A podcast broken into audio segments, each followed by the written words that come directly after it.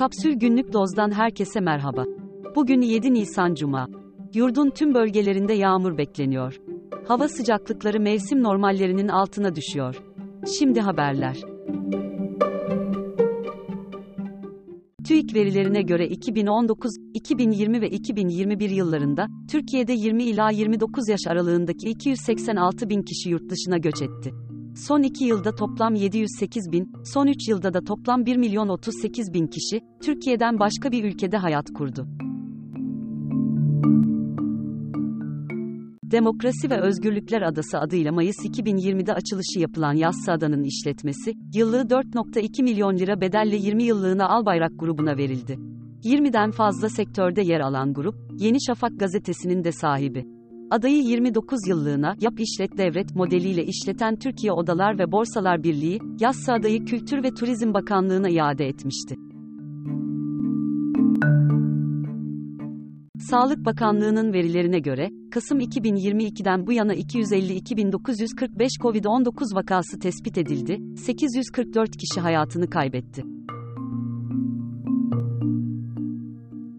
Çarşı ve mahalle bekçileri için yapılan düzenlemeyle bekçiler, silah, kelepçe, gaz spreyi, çok kullanımlı çakı, el feneri ve düdük taşıyabilecek.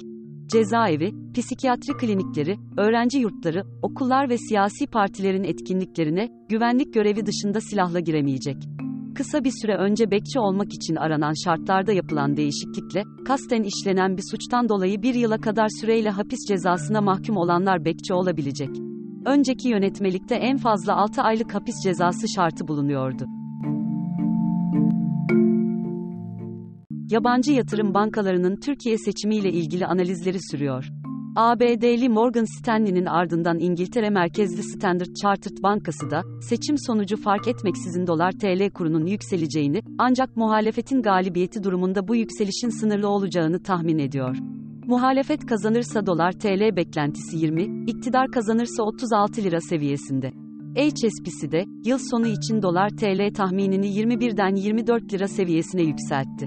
Bloomberg'un haberine göre, seçimler öncesinde artan dolar talebi, yatırımcıları işlemlerin daha kolay yapılabildiği kapalı çarşıya yöneltti. Yatırımcılar, kapalı çarşıda dolarla yapılan işlemlerde, bankalara kıyasla %2 daha fazla kazanıyor. Küresel piyasalarda altın, ons başına 2032 dolara çıkarak 13 ayın en yüksek seviyesine ulaştı.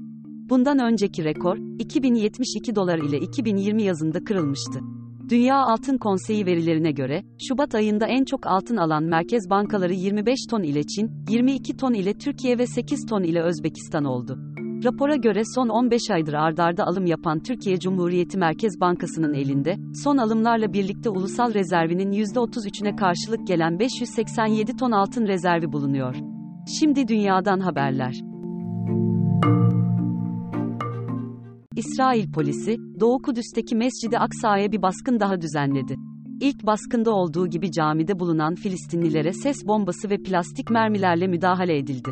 Müdahale sonucunda 6 kişi yaralandı. Baskın nedeniyle sabah namazı kılınamadı. Çin, ABD Temsilciler Meclisi Başkanı Kevin McCarthy'nin Tayvan ziyaretiyle eşzamanlı olarak, Tayvan karasularına 3 adet savaş gemisi gönderdi.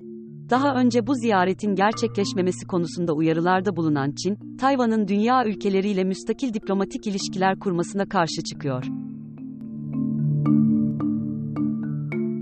Iraklıların yarısından fazlası Saddam Hüseyin rejiminde ülkenin daha iyi bir durumda olduğunu düşünüyor. Gallup International tarafından yapılan ankete katılanların %60'ı ABD'nin 20 yıl önceki işgalinin ardından durumun daha kötü olduğunu savundu. Iraklıların %51'i ABD'nin ülkeyi, doğal kaynaklarına el koymak için işgal ettiğini düşünüyor. Günün sözü, Ruanda'da 23 yıldır Cumhurbaşkanlığı yapan ve görevini Halef'ine devretmeye hazırlanan Paul Kagam'den. Emekli olup gazetecilik yapacağım için mutluyum. Daha fazlası için kapsul.com.tr adresini ziyaret edebilirsiniz.